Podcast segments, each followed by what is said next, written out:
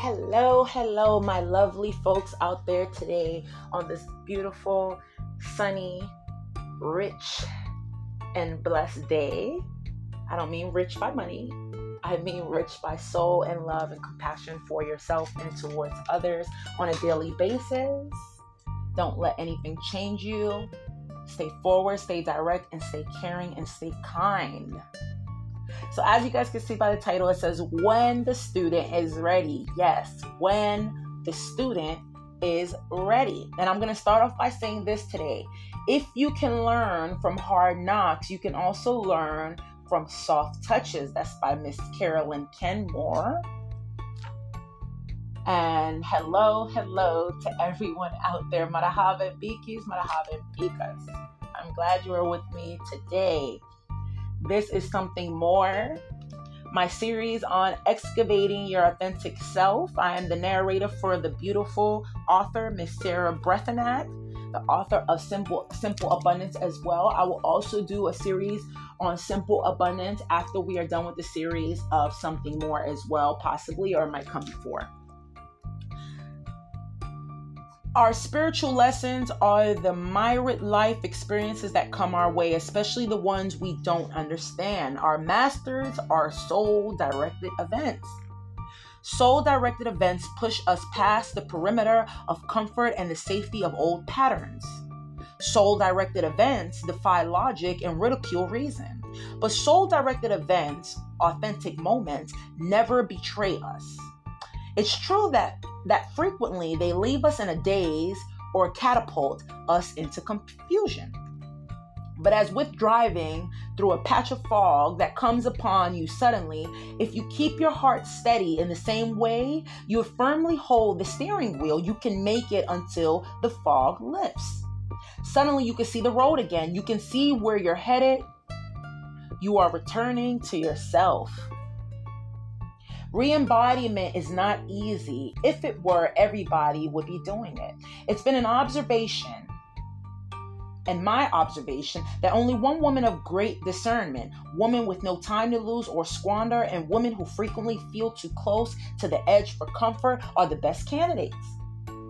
Women, very much like you and me, we choose re embodiment not as a way out, but as a way to get on with it, to jumpstart the progress. Do you remember the 1980s expression, get a life? well, re embodiment is how you get a love life, a life you love, because the life you get is finally your own, not your mother's, not your sister's, not your partner's, not your best friend's life. And it isn't the miracle you've been praying for as long as you can remember.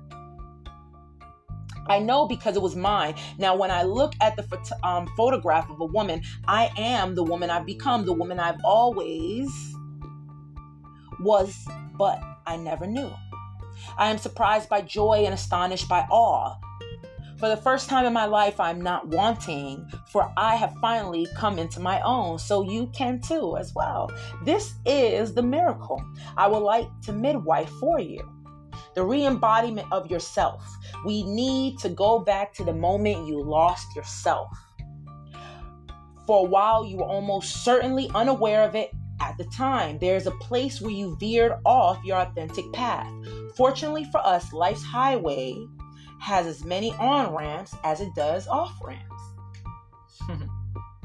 On the way to authenticity, on the way to our soul driven need to discover something more. Each of us has lived seven past lives, lives in which we have been starting over, surviving, settling, stumbling, shattered, sensing, and searching for something more.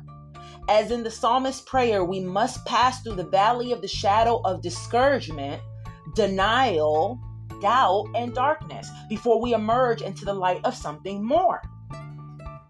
The soul of simple abundance was its first principle, gratitude. The soul of something more is the last simple abundance principle, joy.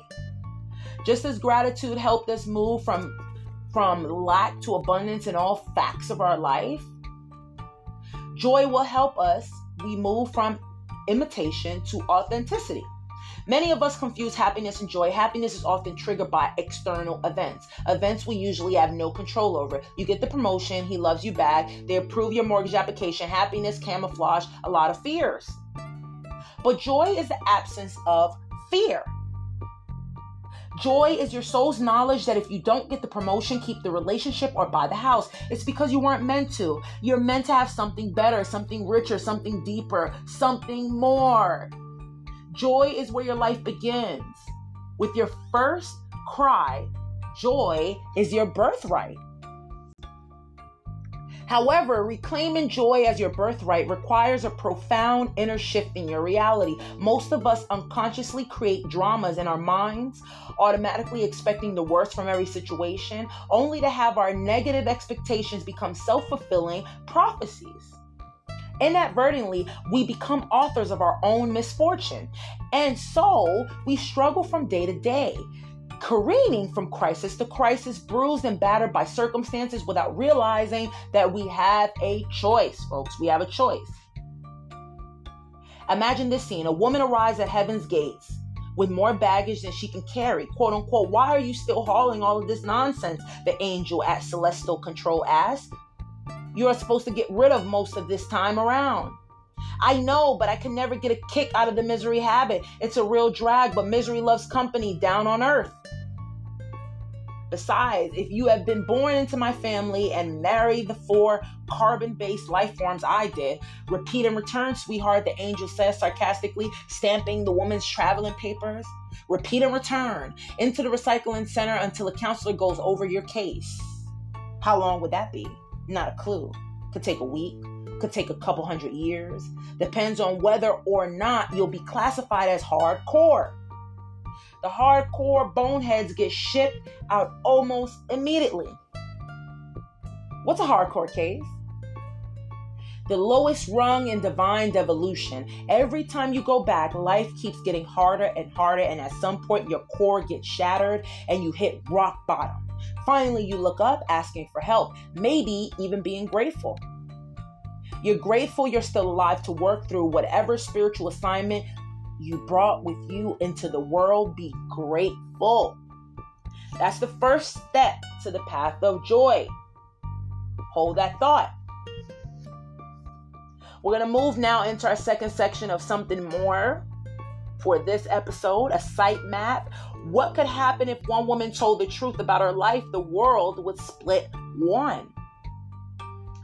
Muriel Rukeyser said that. And to be one woman truly wholly is to be all woman. Kate Braverman said that.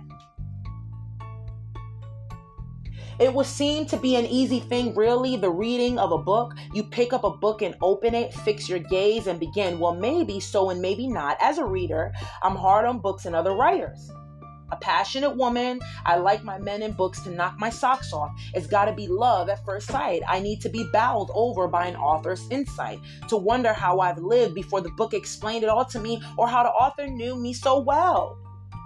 In reality, while there is often a mystical bond between writer and reader, the author is just trying to figure out his or her own life on the page, not mine.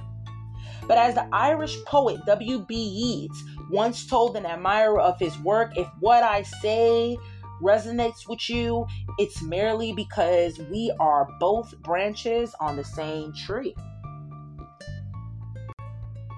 So it is with this book, the wonderful writer Katherine Paterson has observed that part of the magic books is that they allow us to enter imaginatively into someone else's life. And when we do that, we learn to sympathize with other people. But the real surprise is that we also learn truths about ourselves, about our own lives, that somehow we hadn't been able to see before.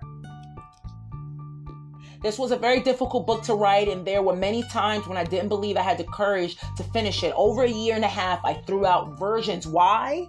Because when I read what I write, what I what I when I read what I written, there was no emotional connection. I had to try to tell the stories, especially my own, from a distance but our souls long for communion and connection. I knew what I wanted to say, but I wasn't saying it. I was frightened to put myself out there in even more honest and intimate way than I had in simple abundance. But as Jess- Jessamyn West tells us, talent is helpful in writing, but guts are absolutely necessary. To be very frank, I was afraid that you read too much into every woman's story I recounted in this book and imagine that I was really writing about myself. Good Lord, are they going to think that's me? I'd ask. Finally, the page told me to stop stalling and get it over with. The truth is that some of the stories are mine, but most are other women's. They are women in the public eye and women who have lived their lives far from the camera's gaze.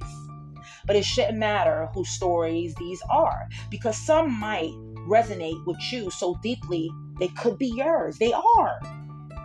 They are all of our stories. We are all branches on the same tree. I've told you before that authenticity pushes us past our comfort zone. It's meant to. Reading this book will do the same. No tears in the writer, no tears in the reader. The poet Robert Frost confided. No laughter for the writer, no laughter for the reader. I laughed and cried as I wrote this book, just as a woman laughed and cried when we give birth. And I sense that this will be your experience as well folks. This will be your experience as well, folks. We are giving birth to our authentic selves. That's why I want to urge you to go slowly. If you get to a passage that's just too tough, save it for another day. So in this case, save my podcast for another day. It's okay. At the end of each chapter are some enjoyable exercise intended to prime your well of inspiration and give you some psychic breathing space between the sections. They're called field work.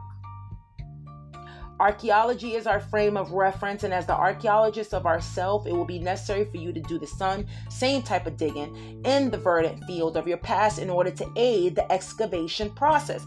I've placed various fieldwork suggestions at the end of specific chapters because I feel that the questions asked and the exercises complemented the journey undertaken in them.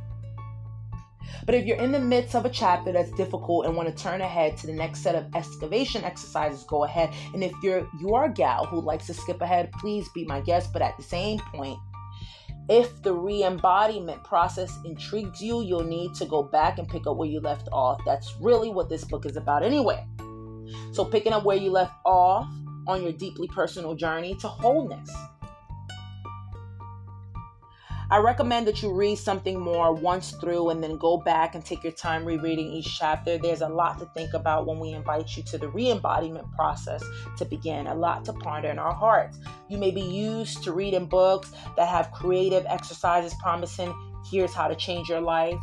This is not one of these books. This is a book meant to be read, absorbed, and then muled over until it begins to make sense with your own authentic interpretation.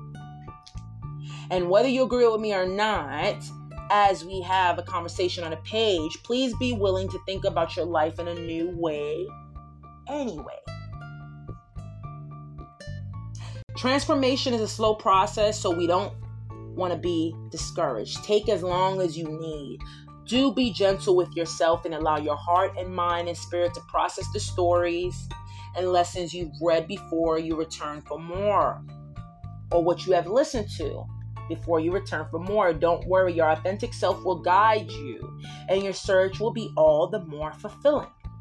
I hope your search for something more is just that more bountiful, more exciting, more exhilarating, more joyous, more miraculous than any personal journey you've ever been on before. Blessings on your courage. Your buried treasure lies within, my dears. Your buried treasure lies within. I promise you. I promise you. Now, when we go into our next episode, which will be tomorrow, we are going to be talking about romancing the soul. She had been forced into prudence into her youth. She learned romance as she grew older, the natural sequence of an unnatural beginning. This is what we're going to go into tomorrow, folks. So please tune in. I am honored to have you here listening to me right now, taking your time, your 15, 20 minutes out of your day in order to listen to some wisdom and some encouraging words for your everyday life, no matter what race or where you come from. I'm excited and I'm glad, and I appreciate you all for appreciating me. This is a part of giving, it's part of impermanence just seeing the goodness in all reality, whether or not it's good or bad. And I appreciate you all. Thank you all for stopping in. Peace and love for everyone, and peace be with you. Assalamu alaikum.